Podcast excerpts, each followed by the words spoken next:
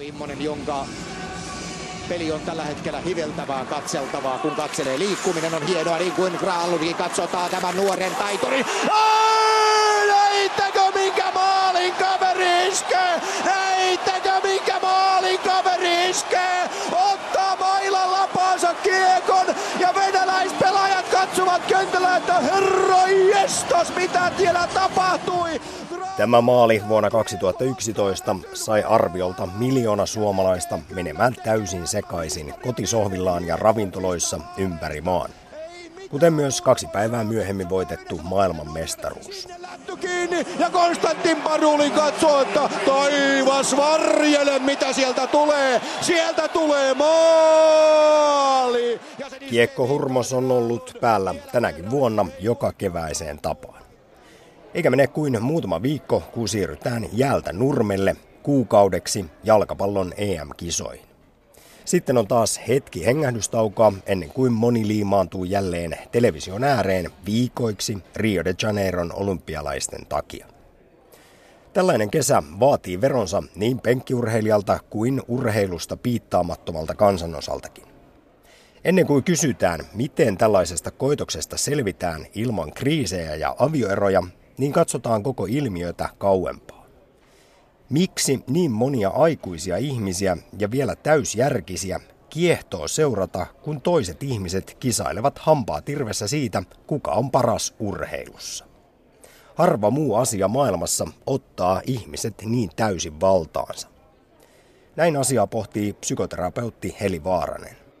No toisaalta se kuuluu meidän kehityshistoriaan, että ihminen olentona on kilpaileva, hän kilvottelee – Eli jos me laitamme aivan pieniä lapsia vaikka yhteen, niin pikkuhiljaa me nähdään, he alkaa hypätä, kuka hyppää pisimmälle, kuka pissii pisimmälle, kuka heittää pisimmälle, kuka huutaa kovimmin. Että ihminen on kilvotteleva.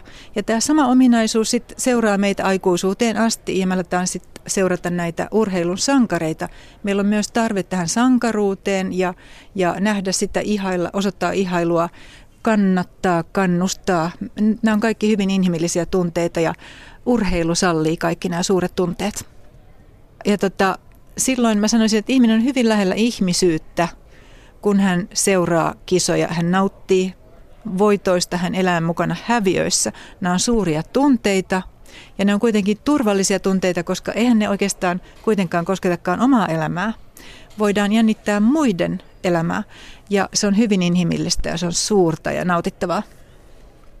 Kuinka lähellä Heli Vaaranen tässä ollaan rakkauden kokemusta tai uskonnollista kokemusta?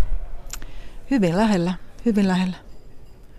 Lisäksi urheilutapahtumat ovat sosiaalinen liima sekä esimerkiksi Suomessa vahvasti osa kansallista kulttuuria ja identiteettiä. Mutta silti kaikkia ei kiinnosta tai kaikki eivät voi edes ymmärtää tätä intohimoa seurata toisten ihmisten hikoilua ja kisailua. Ja heille tulevat kuukaudet voivat olla tuskaa, varsinkin jos omasta taloudesta löytyy kiihkeä penkkiurheilija. Miten siis parisuhde saadaan kestämään läpi tulevan kesän, jos kumppani tuntuu rakastavan enemmän Antti Ruuskasta ja Cristiano Ronaldoa? Väestöliiton parisuhdekeskuksen johtaja Heli Vaaranen. Tämä on tosi, tosi tiivis urheilukesä, mikä on tulossa ja tärkeätähän siinä on ihan normaali huomioiminen, niin kuin minä tahansa muunakin kesänä. Ja sen kyllä huomaa ihan, ihan sen kodin tunnelmasta, että onkohan joku unohtunut tänään. Jonkunlainen huomionosoitus, joku normaali, normaali kohteliaisuus, joku semmoinen teko, mikä saa toisen ymmärtämään, ymmärtämään, että vaikka mun huomio on täysin tässä, mitä nyt tapahtuu täällä televisiossa ja, tai radiossa ja ja rakastan urheilua. Urheilua on tosi turvallista rakastaa, koska ei tarvitse olla huolissaan, että rakastaako se takaisin. Sitä voi yksipuolisesti, yksisuuntaisesti rakastaa paljon, mutta sitten siellä kotonakin on joku, jota rakastaa. Ja, ja täytyisi osoittaa samalla tavalla tai omilla keinoilla edes, että rakastaa myös tätä kotona olijaa. Psykoterapeutti Heli Vaaranen myös korostaa, että vaikka tällainen urheiluhulluuteen ja parisuhteeseen liittyvä kysymyksen asettelu saattaa tuntua kevytmieliseltä, niin sitä se ei ole. Toisen huomioiminen ei ole itsestään selvää ylipäätään monessa perheessä. Saati sitten tällaisena kesänä. Ei tämä niin kauhean kevyt asia ole, vaan, vaan puhutaan hyvin vakavissa esimerkiksi golfleskistä ja, ja urheilumatsileskistä ja näin edelleen. Ja, ja tota, puhutaan myöskin parisuhteista, jotka päättyvät siihen huomion puutteeseen. Siis matsithan on huikeita, mutta niillä on myös alku ja loppu. Ja mä kannustaisin sitten siinä välissä kysymään toiselta, että miten sä voit ja voiko mä vaikka auttaa tai osallistua. Tai mä huomaan, että sä teet tota, mä tuun mukaan ja teen. No psykoterapeutti Heli Vaaranen, kumman tässä pitää tulla enemmän vastaan? Sen, jota penkkiurheilu ei voisi vähempää kiinnostaa vai sen kumppani, joka odottaa tätä kesää kuin kuuta nouseva? Hmm. Tota, mä oon aina hirveän utelias siitä, että miten, miten jotakuta ei tipan tippaa voi kiinnostaa se, mitä omaa kumppania kiinnostaa. Tähän on se valittu, hän on minun valittuni, joka on näin intohimoinen urheilusta. Ja ehkä se on ollut joskus vaikka perustevalinnalle, että hän on niin intohimoinen, rakastaa niin intohimoisesti jotain lajia. No sitten myöhemmin tulee tämä ehkä tämä väsymys ja sitten, sitten huomion puutteesta johtuva turhautuminen ja ärsyyntyminen. Koska aika luontevaa on, jos joku on intohimoisesti kiinnostunut, oli sitten musiikki, oli se sitten taide, mikä vaan, niin rupeaa katsoa, että hei, mitä sä katot ja miksi tämä on niin jännää. Ja mä, mäkin haluan osallistua tähän hienoon kokemukseen. Eli siitä puuttuu jakamista, jos toinen täysin hiiltyy. Suomalaiset penkkiurheilijatkin saivat ensimmäistä kertaa juhlia ensimmäistä jääkiekko maailmanmestaruutta. Ja mestaruutta juhlittiin ja juhlitaan edelleen kodeissa, ravintoloissa ja näyttävästi myös kaduilla, kun Suomen mestaruus varmistui. Suomi meni täysin sekaisin. No,